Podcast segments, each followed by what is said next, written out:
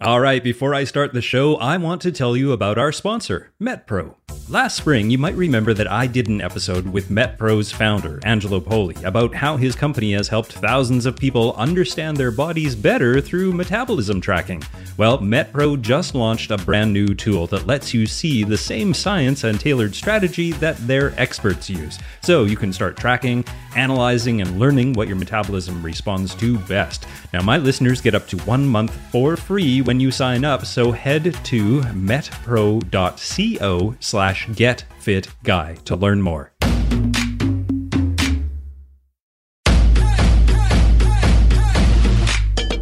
Welcome to the Get Fit Guys, quick and dirty tips to slim down and shape up. My name is Ben Greenfield, and I'm the Get Fit Guy. Well, believe it or not, this is the 100th episode of the Get Fit Guy podcast. And while that may be an impressive feat, I can think of something even more impressive that happens to be going on right now the Olympics. And Olympic athletes not only have natural talent, dedication, and drive, but they devote a great majority of their lives to their sport so that they can be the best in the world. An Olympic athlete must train hours each day to perfect their skill and maintain their amazing physical condition. And as a matter of fact, the aspiring athlete spends an average of eight hours a day, seven days a week, training their body and their mind to have that amount of dedication and drive, there are specific physical and mental strategies that Olympic athletes use. So, today's episode is the first in a two part series that's going to teach you how to use 10 different Olympic athlete strategies in your own training. Whether you just want to shed a few pounds, run a marathon, or be the best you can be in your specific sport or activity. So let's jump right into the first five strategies. Strategy number one is to build a foundation. Olympic athletes can train over a decade to reach their long term goal of winning a gold medal. While you can't reverse the clock and start training as a toddler to reach your personal goal, you do need to build a solid fitness base. And depending on your current fitness level, that base can take as long as 6 to 12 months. This is a step that's often skipped by many people who jump straight into a heavy weight training program or a hardcore CrossFit class or boot camp or a marathon training program. This kind of a shock to the system can leave you injured just a couple of weeks later.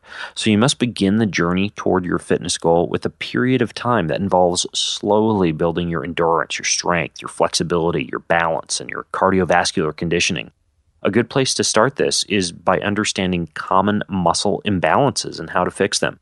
I'll put a good link in the show notes over at getfitguy.quickanddirtytips.com to a great resource on common muscle imbalances and how to fix them. Strategy number two is to eat well.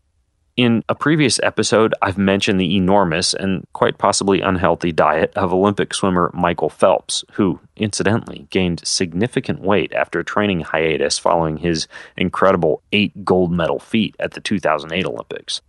But aside from that example of Michael Phelps, most Olympic athletes know how to eat and drink for ideal sports performance and recovery. Though they don't all consume the same percentage of carbs, proteins, and fats, each Olympian's diet plan, no matter how complicated, follows two basic principles. Number one, being aware of what they're eating, preferably through writing it down or at least by avoiding mindless eating. And number two, eating nutrient dense foods that supply significant nutrients, vitamins, and minerals per calorie. For example, choosing whole raw fruit versus concentrated fruit juice. Strategy number three is to focus on technique. An Olympian's movement efficiency and economy results from the thousands of hours of practice that they put into their specific sports skill.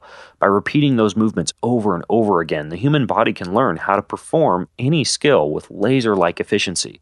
So if you plan on doing something like running a 5K, completing a triathlon, or moving to the next level in tennis or golf, it pays to have at least one to two sessions per week when you focus not on fitness, but on drills and skills such as running with proper form, practicing your tennis serve, or visiting the driving range. Before I go on, I want to tell you about our sponsor, MetPro. Last spring, I did an episode with MetPro's founder, Angelo Poli, all about metabolism. And his company, MetPro, continues to help thousands of people transform their bodies by hacking their metabolism through concierge coaching. Now, I spent a couple of months actually using MetPro a while ago, and it was a really cool experience, I have to say. MetPro is doing some really interesting and innovative work to help you better understand your body so you can get the results you want. And MetPro actually just launched a brand new tool that lets you see the same science and the tailored strategy that their experts are using. And you know what? It's not a food logging tool or a workout app for that matter. The MetPro app actually allows you to start tracking, analyzing, and learning what your metabolism responds to using science. And my listeners get up to one month for free when you sign up if you head to metpro.co slash getfitguy to take advantage of this opportunity. That's metpro.co slash getfitguy for up to one month for free. Strategy number four is to periodize. Olympic athletes precisely time their training and the recovery to coincide with a peak in their fitness when they reach the Olympics. Periodization is the term given to this method of varying workouts so that you can be in the absolute best physical, emotional, and mental condition when it really matters, such as for an event or for a race. For you, this may mean that you don't do the same workout over and over again throughout the entire year, and instead, you break your year into periods in which each period has a specific goal or specific focus. For example, if you want to run a marathon this fall, you would work on your strength and muscle balance during the winter you would work on your basic endurance during the spring, your speed and intensity during the summer, and finally, you'd include a period of rest for the final two to three weeks before your event. And you can see how that's different than just going out and running X amount of miles per week until you get to your marathon week. Strategy number five is to use a coach. And it's rare to find an Olympic athlete who doesn't work with a coach or a trainer. Not only does it remove the mental hassle and stress of handling details like schedules and training to do lists, but it also provides accountability, motivation, and precise direction. You don't necessarily need to hire a full time coach to oversee every workout you do, but you certainly don't need to be an Olympian to reap the benefits of getting expert advice every once in a while a good place to start would be with the episode I recorded on how to choose a personal trainer, and I'll link to that in the show notes. Now, another very, very good resource for you is my website, getfitguy.com.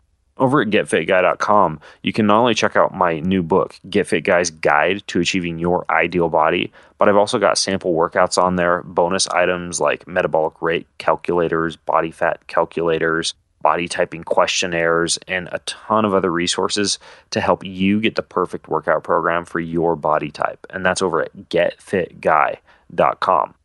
Now, next week, I'm going to bring you five more ways that you can learn from the Olympic athletes. But in the meantime, if you have questions about how to train like an Olympian or any of the tips that I gave you in this episode, then visit facebook.com slash getfitguy and leave your comments or your questions over there.